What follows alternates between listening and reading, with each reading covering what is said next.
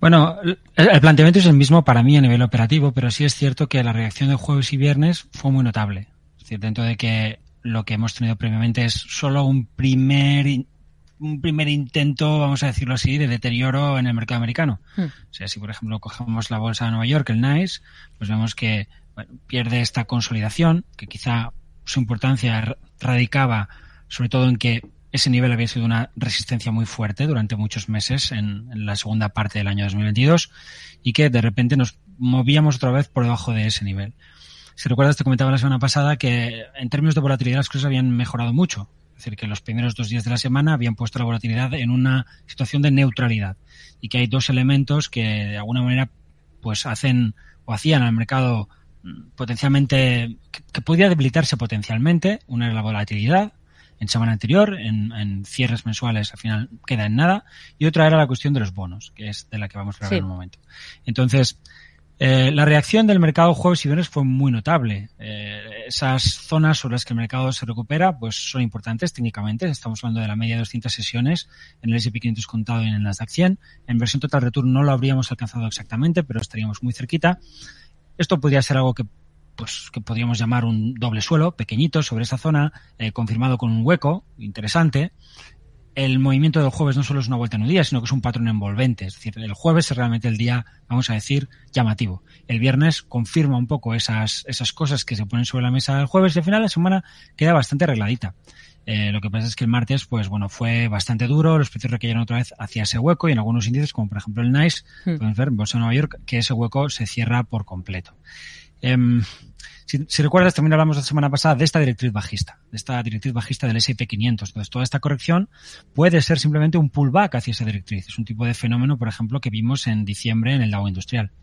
Em, y hasta ahí, pues, la recuperación no solamente es llamativa en términos de precios, sino en términos de dónde se produce. Medias de 200 sesiones y este soporte descendente. También podríamos mm, pues, señalar este ascendente eh, si ignoramos un poco esta última recaída y nos trazamos una tendencia, ¿y por qué la ignoras?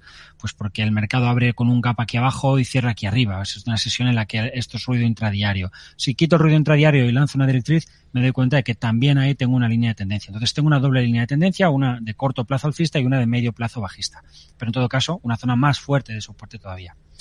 Y por último, eh, si el Nasdaq 100, en lugar de tomarlo así en, un gráfico de velas más, más habitual o de barras, eh, tomásemos un gráfico lineal, es decir, eliminamos el ruido intradiario, nos daremos cuenta que la corrección, pues, básicamente se agota en esos máximos. Nos vamos un poquito por debajo, es verdad, pero no pasa nada. Es decir, esto no, esto no es una ciencia exacta, ni una ciencia ni siquiera, ¿no? Eh, así que el, el mercado, de alguna manera, se ha recuperado desde un importante soporte porque esto, para el Nasdaq en principio, es el punto de confirmación de un amplio doble suelo. Aquí tenemos uno pequeño y aquí tenemos uno grande.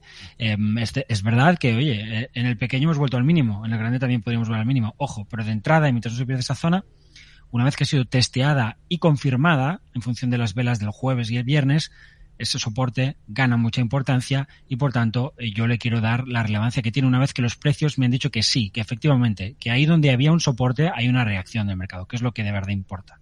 Y en el caso europeo, si recuerdas, habíamos hablado justamente de la, bueno, de la vuelta en un día que estaba viviendo el mercado sobre la zona de mínimo previo, y yo te comentaba, mira, es tan sencillo como 4.175 en Europa de Eurostox. Mientras no perdamos a 4.175, aquí no ha pasado nada. Bueno, al día siguiente, pum, arriba, en la resistencia, ¿no? Y ahí, pues, es normal, en dos días de soporte resistencia, los precios se han frenado. Tiene buena pinta el movimiento. De hecho, podríamos decir que aquí hay un pequeño doble suelo, que en el caso del, del pues del DAX, incluso esto podría verse como una banderita, que también es una formación técnica de continuidad. Aquí otra, pues, más amplia es decir, es una doble banderita, es decir, son estructuras que en principio pues sugieren continuidad dentro del proceso de orden superior. Y ese proceso, en el caso europeo, la diferencia del americano, no ha sido en ningún momento en los últimos meses puesto en duda ni siquiera en el corto plazo. Vimos que eso sí pasa en diciembre, el mercado rompe a la baja este lateral, llega a sus primeras zonas de soporte o se, acerca a esas primeras zonas de soporte y desde ahí reacciona dejando una figura de vuelta de la que hablamos en tu programa a primeros del año como elemento de reconstrucción muy claro en el caso del mercado americano. El, patrón que deja aquí el mercado americano es mm, pues de manual. Tienes una reversión después de una señal bajista, pues tienes una señal alcista que te dice, bueno, vuelve. Bien, vuelves y ahora lo que tenemos es un mercado que ha ido cayendo más irregularmente. Esto no, aquí no hay consolidación, aquí desde el primer momento pues hay un mercado zigzagueante con descendentes, una, una, un patrón que desde un punto de vista gráfico no es tan fácil, digamos, de detectar en, en sus posibilidades bajistas como lo puede ser algo como esto o algo como esto. Es decir, eh, más lateralizado, más, más concreto, más, pues más ordenado, ¿no? Esto es bastante desordenado. Y al final del día nos lleva a las primeras zonas de soporte. Nasdaq, S&P, antigua directriz bajista. Eh, ¿Qué no querría ver yo? Bueno, o qué he visto yo que no me gustaría y que no querría ver. Bueno, no querría ver nuevos mínimos descendentes porque perderíamos, en principio, todos esos, todos esos soportes que estamos señalando aunque no de forma general si fuera muy corto plazo, porque como podemos ver el Nasdaq está lejos, de hecho hoy el Nasdaq está subiendo y, y, lo demás lo tenemos un poquito menos, menos claro hacia arriba o incluso ligeramente hacia abajo. No me gustaría ver nuevos mínimos en el, en el NICE, porque si tenemos nuevos mínimos en el NICE repetiremos la, la jugada que hemos visto aquí. Aquí tenemos una pequeña formación de tipo hombro, cabeza, hombro y aquí tendríamos una formación más amplia tipo hombro, cabeza, hombro. Como la antigua clavicular de esa formación es el soporte clave, luego se convierte en resistencia relevante. Aquí tenemos un pequeño doble suelo, pero los precios se frenan en la zona de resistencia previa, con lo cual en el filtro que podríamos darle a ese mm, cambio de tendencia de, de, bajista alcista en el muy corto plazo, hmm. los precios no consiguen batir claramente la primera zona de dificultad. Si tuviéramos nuevos mínimos, esto se haría más amplio, sería un patrón bajista más grande, recuerdo, en esa zona de antigua resistencia muy fuerte. No es solo qué, sino dónde y a partir de ahí veríamos la presión que pueden soportar las bolsas europeas, otros otros índices. ¿Qué ha pasado la volatilidad de la que hemos hablado? Pues nada malo. La volatilidad ha seguido cayendo, ya se anticipó la corrección, ha seguido cayendo y en principio el patrón que tiene es de continuidad bajista. Es una bandera, el rebote parece una bandera y el movimiento al alza de la volatilidad que vimos el jueves sería en principio un movimiento hacia esa eh, antigua zona de resistencia en forma de bandera, directriz alcista que tendría el VIX. Pero lo que vimos el jueves eh, no me preocupa tanto, como te digo, por la bola de la volatilidad, pero sí por el lado de los tipos de interés. Aunque no fue algo generalizado, vimos al dos años perder sus mínimos previos. Y el dos años es el que dirigió un poco la orquesta porque es el que marca el, un poco la temperatura sobre qué está pensando, eh, pues, eh, como diría José Luis Cava, la gente más lista sobre, sobre, sobre lo que va a pasar con los tipos de interés, ¿no? Entonces, esta ruptura es inquietante.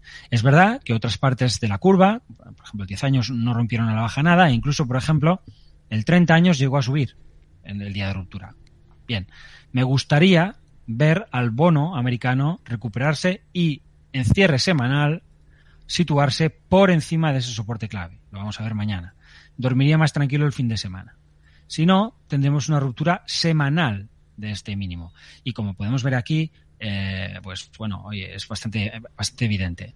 Los bonos rebotan, podemos irnos, pues no sé con qué claridad lo veremos, pero por ejemplo aquí, pues vemos cómo el mercado de tipos está, está cayendo, los bonos caen, las bolsas caen, los bonos rebotan, la bolsa rebota, los bonos a dos años recaen, la bolsa recae, los bonos recuperan, la bolsa sigue subiendo, pero los bonos ya empiezan a bajar, divergencia, la bolsa finalmente no puede con su alma y se cae con los bonos, podemos ver que los bonos aquí, pues, hacen mínimos y las bolsas, o sea, perdona, las bolsas hacen mínimos y empiezan a rebotar un poquito.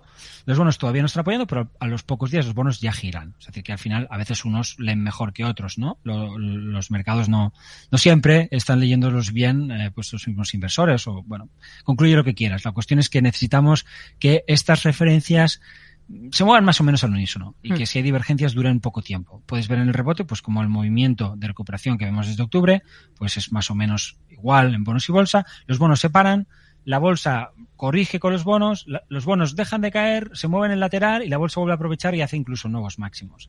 Pero los bonos no hacen máximos en ningún momento. Los bonos a dos años, ni a 10, ni a 30, es decir, no tenemos rupturas de forma general de los bonos y en particular de los bonos a dos años. Y a partir de ahí los bonos empiezan a corregir y las bolsas aún están subiendo, como pasó a finales del verano pasado. Las bolsas siguen subiendo, los bonos ya están corrigiendo. Esta es una, es una ruptura pues que tiene ese problema. Esta fuerte recaída de los bonos mm, empañó este último máximo y luego lo que hemos visto es como la bolsa ha ido corrigiendo mientras los bonos eh, también se venían abajo. La semana pasada tuvimos un, una recuperación de los bonos desde el nivel de soporte y un buen comportamiento en las bolsas. Esta semana estamos viendo pues ligeras pérdidas eh, o algunas pérdidas no ligeras porque desde, el, desde principios de la semana pues venimos cayendo y el bono ha caído con fuerza. Lo bueno es que hoy el bono no baja, ayer recuperó bastante, y está intentando recuperar esa zona de los 102.6. Eh, y como te decía, me parece importante lo que vemos en, cierre semanal aquí. Si lo ponemos en cierre semanal, pues, pues yo voy a seguir en, en mi, digamos, 40%. Estoy un poquito vigilante. Hubiera subido, honestamente, con lo que pasa entre jueves y viernes, mi, mi exposición a la renta variable, Sí. si no hubiera sido por, la- por la ruptura de los bonos.